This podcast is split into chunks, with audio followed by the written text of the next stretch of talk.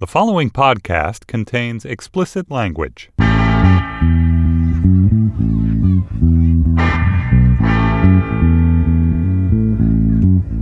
Hey, this is the moment. Brian Koppelman. Thanks for listening. Today's guest is Hooman Majd. Hooman Majd is a writer based in New York, contributor to NBC News. He's written for The Times, The Guardian, The New Yorker, Vanity Fair. He has translated for uh, Ahmadinejad famously at the United Nations. He's a writer, author of the New York Times bestseller, The Ayatollah Begs to Differ.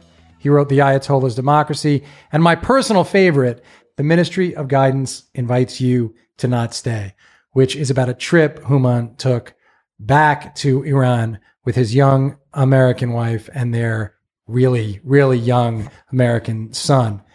But beyond that, Hooman's career, and so I, I, I have Humi here to talk about the world, but his life which I've gotten to witness, uh, and I'll tell you why, is really one that has so much in common with many of the artists who've been on the show. Because Hooman has lived around the world, started out on one career, ended up having to find another career when that business disappeared, and then kind of found a third career. And having citizenship in a couple of different places. As that journey's gone on, I have found the way in which you have gone through it, the amount of sort of with the elan and grace, but also the amount of curiosity and fascination inspiring Hooman. So thanks for being here. Thank you so much, Brian. It's great to be here. And then I just I want to just people should just know. So Hooman and I share a best friend. Yes. um, there's a guy named Davitt Sigerson who is one of my two best friends in the world and is one of Hooman's two best friends in the world. Yeah, I went to high school with him. So yes, so we have, spent, and you worked with him. So yes, yeah. we've all spent uh, a lot of time together over the years. Uh, and I'll have David on here. I got to have David on here when his new book. Uh, well, yeah, absolutely, absolutely, yeah. So we'll we'll go through the whole thing. Um, but I, I think where I want to start because you're an Iranian American. Correct. Where, you where do you hold citizenship? Iran and the United States. Both, yeah, both, both, places. places. Assuming my U.S. isn't taken away from me in the next four years. Yeah, we'll, we'll all, we'll, all of us here will will form a circle around you. They call know, it they call know, it denaturalization. I mean, it's funny. You know, you've made jokes like this when Bush was president right. or Reagan was president, but they never had teeth. This time it does. But you know, I, I've experienced some of you know what's going on today in terms of uh, what I consider bigotry, not just from the people, but even from the government. I mean, it was Jimmy Carter, a man I admire greatly, who was president when the Iranian government took, well, actually, students took American hostages, diplomats hostages, and then the Iranian government backed them on it.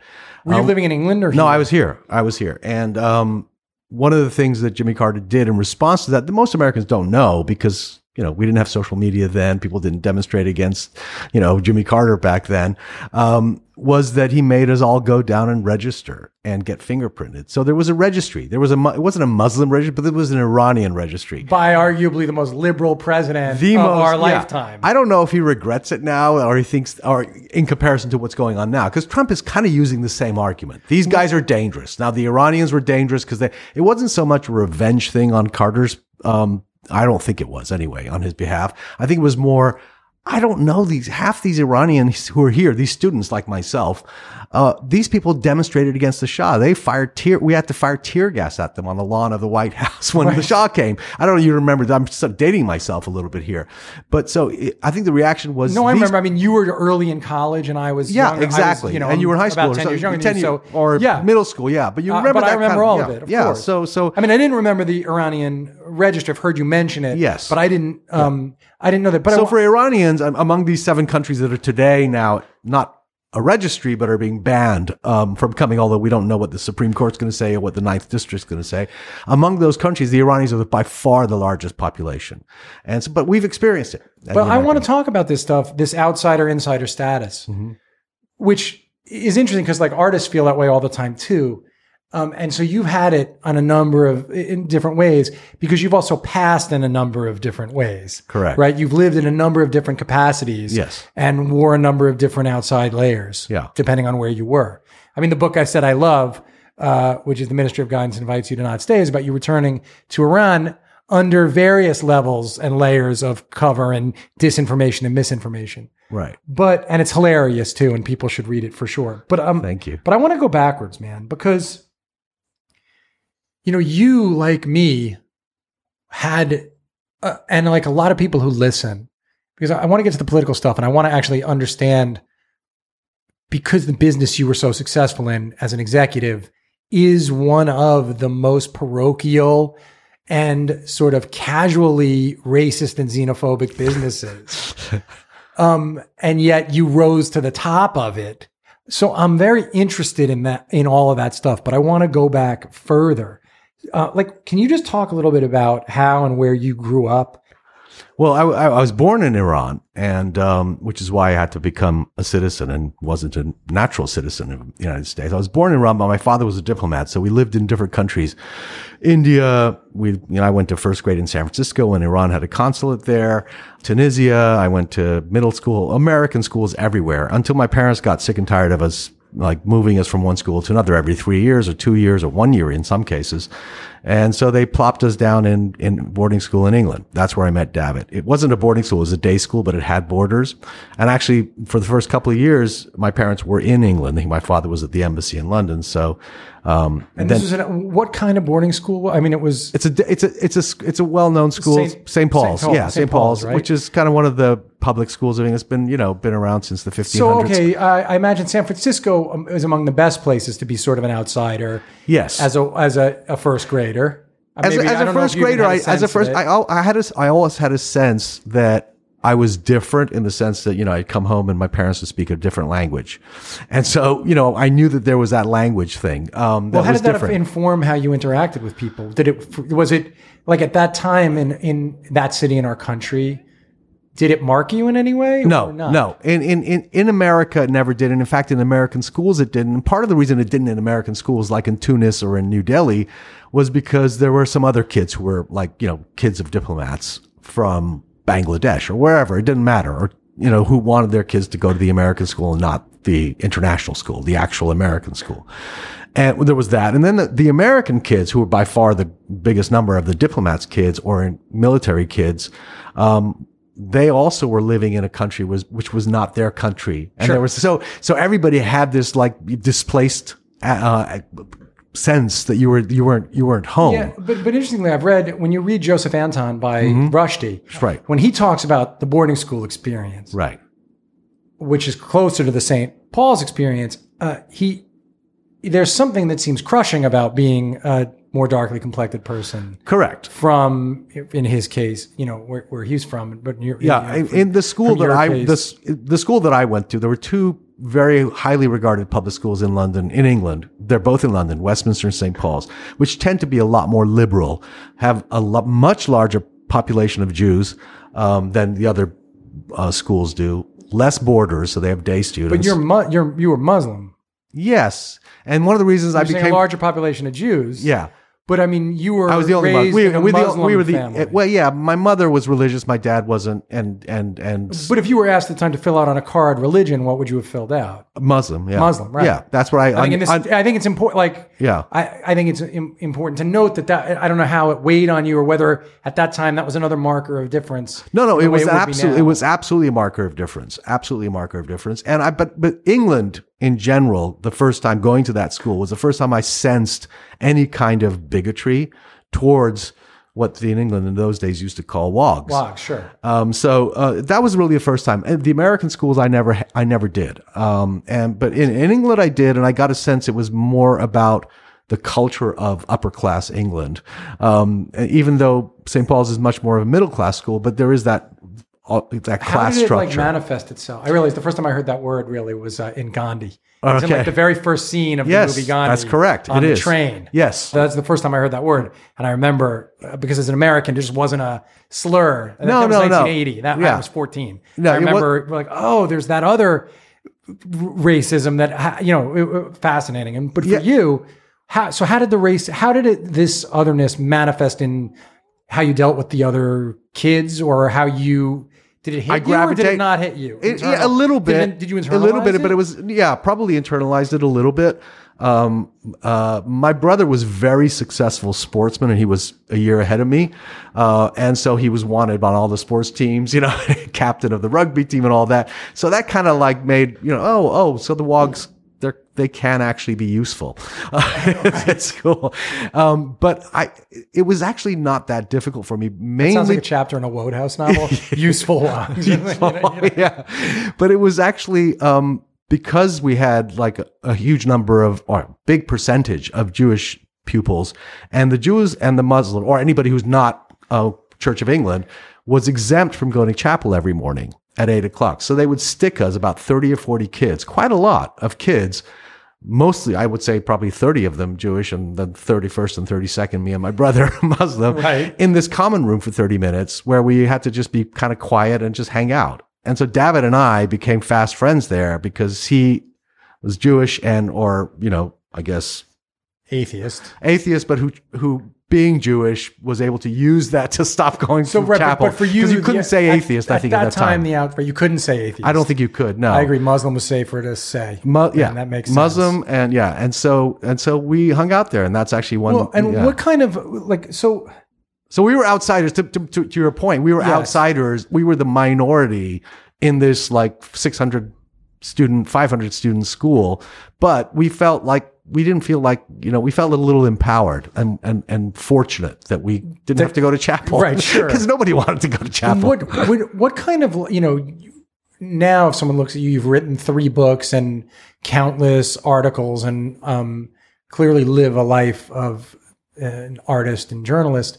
But wh- when you were 14 years old, what was expected of you from your parent? Like what what kind of life was expected of you, and what what story did you tell yourself about who you were and what you were meant to Right. be? I, I mean, that's an interesting question. I think that by the time I was 14 or 15, I was aware that I didn't have a home. That we never that had a home. We never had a home. My parents, uh, unlike some other diplomats, didn't keep a home in Iran. So we didn't have a house there. We didn't have a place which you called it, we called home. Um, I knew I was from Iran and we would go there sometimes for summer vacation and stay at my grandfather's house. Um, so I, there was never a sense of belonging to that place. Um, and at that age, so I, at, but, but I decided it wasn't a bad thing to not have a home. And I decided, okay, I'm going to do what my dad did. So I'm going to become a diplomat. So you figured you were going to be a traveling diplomat. That's what Did I you have your eye on America at that time? I, I assumed because the Iranian foreign ministry at that time was much smaller than it is today. Iran was a less powerful country than it is today, or less relevant, let's say, than it is today. Certainly before the oil crisis of 73, it was much less relevant. Um, I assumed that there were going to be very few people who spoke English like I did at the ministry. And one of the reasons my dad was always sent to French speaking or English speaking countries was because they didn't have anybody who spoke as well as him. He was fluent in both languages. Um, So I- you said about my making dad, sure you yeah. were super fluent in these languages? Well, French I knew I could get by with, but American I spoke English. I spoke like an American. So it was I, I was that was my native. Actually, my native language is uh, English, not Farsi. So I figured I would. My dad always used to tell me, "Well, you're you know you're going to have to go learn Farsi." He never said you have to go learn English. You have to go learn Farsi if you want to be in the foreign service because you're going to have to be able to read and write and all that. I said, "Okay, I'll do that." I said, "You're also going to have to do military service." I said, "Okay, I'll do that." But So then I thought, assumed, I mean, when you're 14, 15, 15, that's yeah. actually the life you thought you'd have. Uh, yeah, and I thought that given my skills in in language skills at least, and cultural skills too, which is important for a diplomat, um, that I would be pretty much posted between London and the United States, or maybe Australia, but like some pretty cool places. what do you mean could define cultural skills? Because I'm, I'm always fascinated by people who are like statesmen like that and how someone thinks of that. I'll- I'll I mean, give do you- do you think of it as, yeah, collecting a set of cultural Yes, I think that you, if you cannot um, understand your your counterpart that you're dealing with in foreign policy if you do not understand where they're coming from, if you do not understand the culture, and that's been the failure. Interestingly enough, going back to the politics of today, that's been the failure of Iranian-U.S. relations since 1979 before 1979, we had plenty of you know Americans who lived in Iran, who kind of got Iran, intermarriage, all kinds of things. When the Islamic Revolution happened, you had a lot of people who were you know viscerally Yeah. anti-American, and so it was a very different thing. And the idea of learning about American culture was not a good thing. interestingly enough, in the last three years, since Zarif, Javad Zarif has been the foreign minister of Iran, he has been able to deal with he up until now with John Kerry because they understood each other. And so you, have- but uh, and you had put in, you had like sort of decided to put in the work to prepare. Yeah, I figured that I should know. I, I I figured by the time I leave high school in England, I will have understood. I won't have liked it, but I will have understood English culture uh, and the class structure and all the things that go along with that. What Being a wog. What do you mean you won't have liked it? because um, there was a history with Iran. At that point, I was old enough to understand the history of the the, the English exploitation of Ah. the Iranian oil, the Anglo-Persian Oil Company, overthrow of Mossadegh, which the English started. The, Right. So you have found Prime yourself Minister- yeah. identifying strongly as an American Yes. as an, and as an Iranian, Both. but never as a Brit. Oh no, no, no, never as a Brit. And by the way, as I could, I could never be i- identify as a Brit. I think things are changing today. Um, Forty years later, I think things are different. Uh, in England, the immigration has changed the pic, the face of England, um, and there's a lot more acceptance of foreigners, people who are born. But I, I'll give you an example. When we were in the music business, I remember, you know, if I was, if I was in London on business and I happened to go to a dinner party or something and be sat next to someone, and they'd say, "Oh, you know." where are you from? And I'd say, New York. They'd say, no, I mean, like, you know, Ah. where, where, where are you really from? I said, what do you mean, really? I'm really from New York. They'd say, no, no, no, but I mean, really, where are you really from? Right. You mean that class structure? That was like, you can't be American if your name is Hooman Majd. And I'll give you the, the reverse of that is one time in the music at Island Records, uh, I can't remember what the topic, there was something to do with Iran. And I like gave an opinion in a room full of like other executives. And one of the guys said to me, uh, how do you know that about Iran? I said, well, I'm Iranian. I said, what did you think I was with a name like Hooman? He said, Californian. That's fantastic. so, um, you know, the assumption that, you know, I wasn't Uh, right. It's The other. I that wasn't the other. So Yeah. that your defining sense of America for a long time was not as the other is very interesting. Yes. And we're going to come back to that. I have it written down to ask you about. Um, but as you were preparing for this and sort of becoming, as you said, as an from an outsider perspective, learning about British culture, what and this was the life. And did your parents expect you to have a very responsible sort of life as well? Yeah. Oh, absolutely. I mean, you know, you go to this. My, the one thing my dad wanted me to do, other than, which is very strange for for for that time, early seventies, he he was a diplomat, lifelong diplomat. My uncle was a diplomat, deputy prime minister under the Shah. Um, he just really wanted both my brother and I to um, to to to get a, another skill, whatever we wanted to do in life, and another skill being something that was applicable outside of Iran. So that if What's we an example of a skill? No, he wanted me to be a scientist. I mean, have a science degree, have an engineering. Degree. Is that what you went some- to college Yeah, for? yeah, yeah. He's and like- where'd you go? I went to George Washington D.C. But he wanted, yeah, he wanted that because he felt like you know, my dad used to think that well, we're, we're still a developing country. I mean, you may not like it in Iran, and if you leave Iran, you need a skill that's going to be that's going to be desired everywhere in the world in the West. I mean, that's like such the traditional immigrant. Yeah, oh, it is. journey Yeah, yeah, yeah. Be a um, doctor or something. Do something, and um, that's also it's very third world, very very Middle Eastern thing as well. Half the Iranian writers, uh, famous writers, filmmakers, all that had engineering degrees as well because their parents basically wanted them to do the same thing. So, did any part of you at that time identify as a writer? Did you ever think about it? Did you? Yes, I did. I did. I didn't think of myself as someone who was going to, you know, write fiction necessarily, but I felt I was really good at writing. When we did you essays, were you a good student? I wasn't a great student, but oddly enough, I was very good in English um, and in you know English lit- English literature. And I, you know, my essays were always getting, I was always getting A's and, you know, um, 20 out of 20, the way they graded in England, depending on your teacher.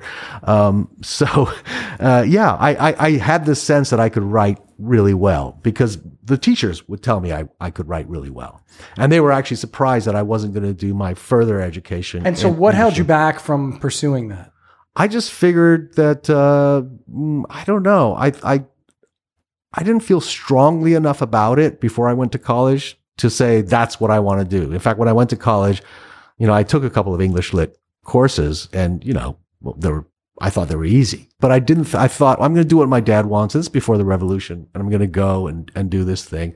Uh, we had a couple of diplomats in Iran who, um, Why, had- why does before the revolution change it for you? Because after the revolution, everything fell apart. I mean, obviously, I wasn't be able to. My dad worked for the Shah, basically. Yeah. Yeah. oh, so you're saying after the revolution, there there wasn't sort of like the possibility of going back no, and absolutely even not. being a No. statesman of No, no, no, no, not at all. At that point, no, no. It was I was PNG persona non grata in Iran. Um, so I had to stay here and you know uh, try to find a make a living so- here. so- and that's when I said, okay, maybe I could be a writer. Then after college, Yeah, even then, yeah. Um, but uh, I, I, as you know, I fell into the music business, and I did actually write a couple of short stories while I was in the music business and got published. But you get very consumed, as you know, in the business. I think you're probably Well, an yeah, exception because you wrote a you wrote a movie while you were in the business. You know, you're known now, as I said, as like the foremost expert on Iranian American relations. You I don't- contribute to, yeah. and I mean, you've written three books about it, and you're on television talking about it all the time, uh, and you write for the New Yorker about it. But how did you keep up your political awareness during this like other existence? While I was, I just was always interested in the same way that I was. and your contact base too. Can you talk about that? So, because I know that you're still tight with people who are statesmen all over the place in these worlds. So, how did that all continue? You know, how did that all continue the whole time? I during the you know even when I was in college, even before there was a revolution, I always follow the news on Iran if you could. But again, as I said, there was no internet then, so you were basically it's the New York Times and the Washington Post. Um, but uh, after the revolution, I was even more interested in in in Iran, and I had this. You know, we're talking earlier about I didn't never had a home. I suddenly thought, well, maybe because I did feel a little bit alien here with the hostage crisis and with the break in relations between Iran and, and the US and the fact that my passport was useless basically as an Iranian anymore because everybody hated Iranians. Um, I, it suddenly became this thing where, oh, but you know, but I am Iranian. So let's not d- deny that. Ah. And so I had this sort of longing, which took me back to Iran later, but I had family in Iran and, um, cousins, not parents or immediate family, but close, you know, first cousins. And, um, so I just try to keep up with them as much as I could through my father who lived in England, um, who was in exile in England and, uh, with some Iranian friends, try to keep up with Iranian friends. So, and you k- kind of had the news. And at that Iran. time, you weren't out trying to message in any way. no, you wouldn't message business- in the in- with the people you were dealing with. No. you sort of were just keeping it to your like your to thoughts myself, on this stuff to yourself. Absolutely to myself. Yeah, absolutely to myself. I mean, interesting. You talk about David. If I'd have lunch with him, we talk about politics sometimes. Well, sure, Yeah, with your closest yeah, friend or something like that. But uh, no, I mean, on a, on a day to day, as I said, you know, I that person thought I was from California. So, so you have this this sort of like joyride of ten or fifteen years of doing this and making a lot of money and being in a, a very high profile, fun position, traveling the world. And then the music business did cr- crash and burn, Collapse. Yeah. and all the jobs like yours went away. Right. Well, I before it collapsed completely, Chris Blackwell and I left, and we And started. you started Palm, Palm which Pictures. was the movie company. and, and felt we also and, and music we also bought a label um and uh uh, so we'd have distribution distribution and we thought that we were going to get or chris thought and we all did actually thought that we were going to get financing allen and company the bank Right. promised us financing it never happened so chris kind of had to like shut that down and then it was like okay Yes. So what done. happens? You're, I mean, you're 45 years old or something. yeah less yeah 40 something you're yeah. 40 something years old and you're kind of back 42 years old yeah exactly to zero. back to zero yeah And so, so you're 42 years old and you're back to zero. Like, what the fuck did you, you- say to yourself, man? said- what did it feel like? I mean, because well after the money ran out Yeah. after the savings ran out yeah. like the whole, yeah, like what? At first, it was like, well, how do I get a job to, Yeah, like to what kind of job? maintain this lifestyle? Music, there's still jobs in the music business. Maybe I'll try that, but it kind of that wasn't going to happen. Uh, I Were you panicking? um, yeah, towards towards the you know as your savings got depleted, it's like um, yeah, you're living off your savings and then they're gone, and now it's like, so yeah, I, I did panic a little bit. I got um, lucky a couple of times in, the middle. Uh, Michael like Zilka's dad, Gig would show up. yeah, a gig would show up, and this I did this and did that for a short while, and I'd make a little But, bit but of money. what was your process to stay okay? Like, how did you, what was your self talk like as you were trying to move forward? I just kept thinking about how Chris had always managed to, because he and I talked about this, managed to make it through adversity, including times when he couldn't make payroll at Island Records before In the Polygram beginning, bought his- yeah. Not not even in the beginning. Late, you know, we we had U2 on our label, and we it was couldn't still make there payroll. moments. Yeah, Well, then he might not have been that good at the business part. Yeah. Let me just say. he thrives. He thrives under pressure. But he always said, you know, Hooman, I, I I live by my wits, and I always thought, you know, that's the, the you know, I have my wits about me. I I'm not going to go down. I'm not going to, you know, be at Grand Central Station with a tin cup. I just not going to happen to me. I'm not going to allow that to happen to me as long as I have my wits about me. So, um, so then the writing, I, I said, well, I'm going to, you know, I'm going to write now. I'm going to go back to try to write because I have this free time. I get these gigs here and there, which might give, make me a little bit of money, but I have this time to actually devote to writing a book. and so you didn't write your first book, actually, right? Because the collection didn't get published. That didn't get published. So I wrote a novel and, um, uh, a couple of people liked it, but it didn't get published. I couldn't get it published. So then, uh, yeah. So then the Iran thing became, uh, because I started writing for GQ and a couple of other, So you began deciding, okay, I'm actually, this is really interesting, I think, to people. To me, it is. Like, how did you realize, oh, I have these, and what you did was you actually realized I have a couple of skills. right. I can write really well, and I know a lot about Iran. Yes.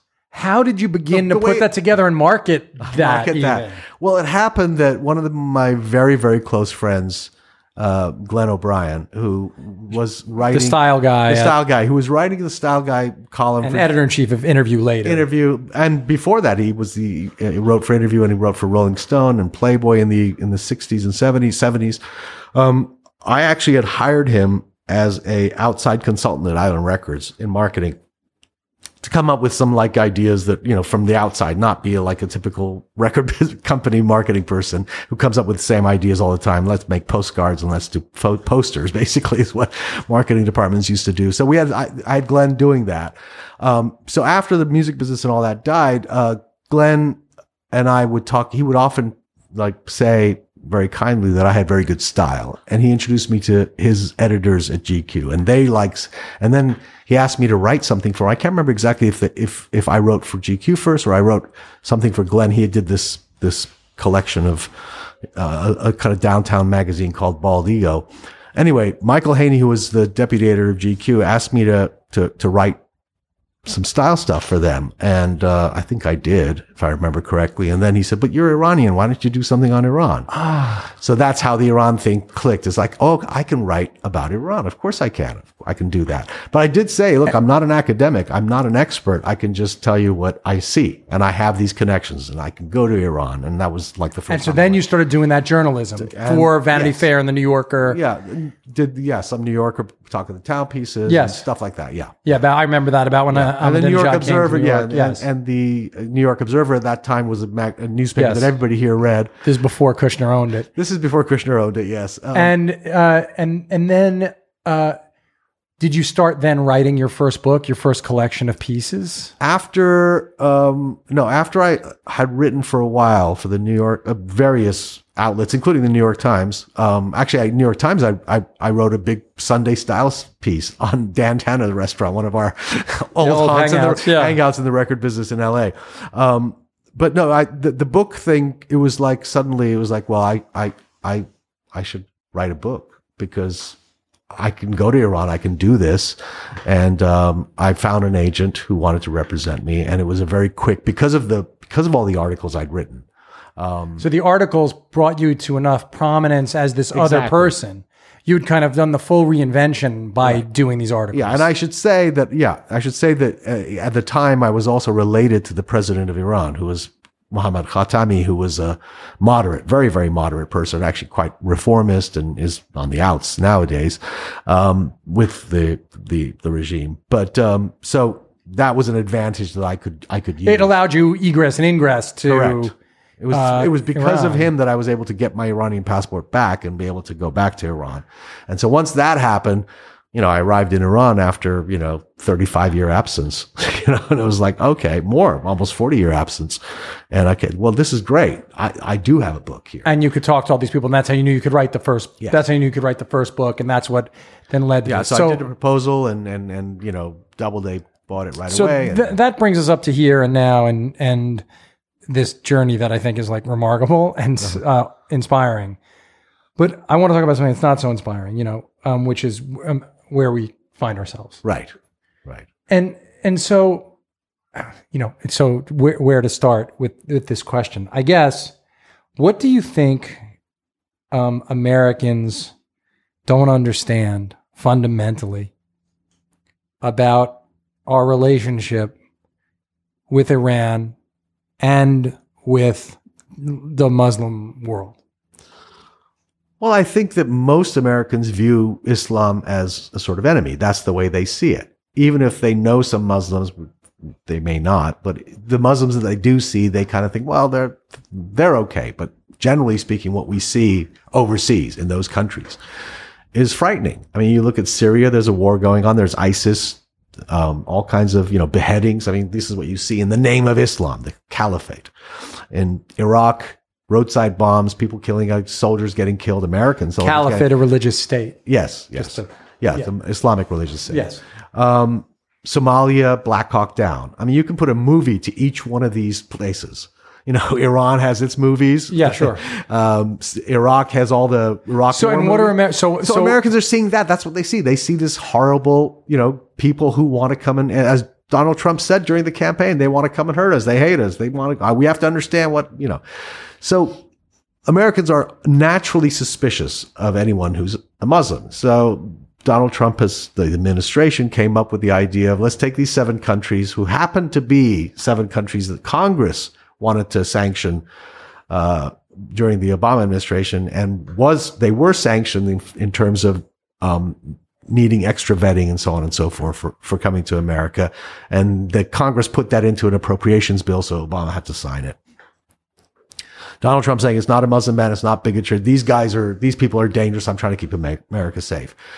Well, the fact is, and what Americans should understand is not a single person from any one of these seven countries has ever committed a terrorist act against Americans in America. You could argue that there have been people who've committed terrorist acts against or have killed Americans in those countries, but never once. sure, or who have visited those, um, who have trained or visited in Yes. those countries. Yes. Yes. If we're And- being right. completely fair. Yes, exactly, exactly. But um, in particular, Iran has not had a terrorist since the 70s when the Shah was in power, and the Mujahideen, who were an opposition group, did in fact kill a couple of Americans. Um, the Mujahideen are a group that today Giuliani and Christie and all those guys love and go give speeches to. Where do you find the possibility of, if you do, any hope in terms of it's it's I the only hope I have right now is when you see so many Americans come out and demonstrate against, for example, this what they perceive to be a bigoted uh, executive order from Donald Trump on immigration, on refugees, and people coming from other. I mean, do you think a young Iranian American can go through this country in the way that you did? no, no, it's a whole different world now. Yeah. They can't. I don't know that I can go through this country in the way that I did. I mean, uh, for all the years that I was an American citizen, including after 9 11, uh, I was never once stopped at an American airport. Never with my American passport. Um, the, even if I was coming back from Iran, I would I'd never lie on the customs forms. I would say, which countries Sure. have you been to? Iran. And sometimes the guy would say, Iran, what were you doing there? I was a journalist. Oh, how is it over there? Right. That would be the reaction. Today, uh, I have Iranian friends who are citizens. For example, last night I I, I saw someone uh, who works for the New York Times, but is a citizen of Canada and has an H one visa to work here, um, but is dual citizen Iranian.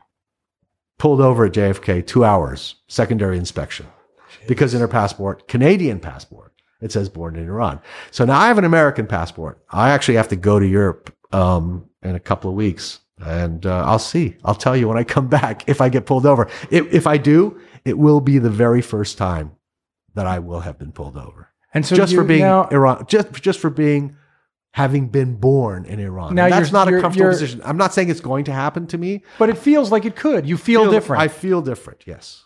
uh, even though you're an American, you Yes. feel different.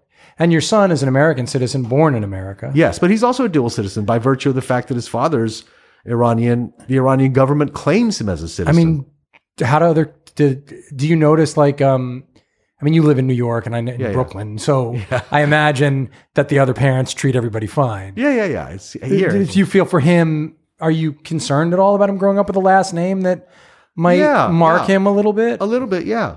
A little bit. I mean, he's aware that his father's Muslim. He says so. You know. Right? He tells people. Yeah, yeah. yeah. He doesn't consider himself Muslim because his his mom isn't, and you know he you know he says he's everything. He's you know Christian Buddhist. It's like Well, that's a says, great thing. Is here you can say that. You Yeah. can say you're whatever you want. Yeah. The question is how will other people? Right. Other people react to, to that. Now, you know, he, he, again, he, far more than me can pass for a Native American, both because he was born in New York and because he's got blue eyes and Oh, yeah, he doesn't fair skin. yes. He doesn't he doesn't come across as a as a That's wog. for sure. but uh, but yeah, so it's an uncomfortable no for an Iranian American growing up today and an Iraqi. I'm not just going to say Iranian. I'm all seven countries today. I would actually way, Turkish too. Turkish. I would say any any Muslim majority country that people recognize, Americans recognize as being Muslim majority. Indonesia, which is Muslim majority. If you're Indonesian, I don't think you're going to have a knows, problem. Yeah. yes. Um, Malaysia has a lot of Muslims. um, but I think, you know, Pakistan, Saudi Arabia, I think all these people who are growing up in those countries or growing up here as Ameri- Pakistani American, for example, Muslims, whatever, you know, they're afraid to go to the mosque. They're afraid to, I mean, you suddenly realize, even if you're not religious, that your community is being targeted.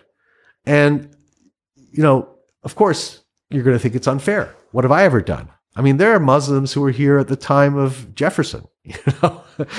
I think that's really important to note, and most Yeah. people don't know that. Yeah. Jefferson had a Quran. He studied Islam.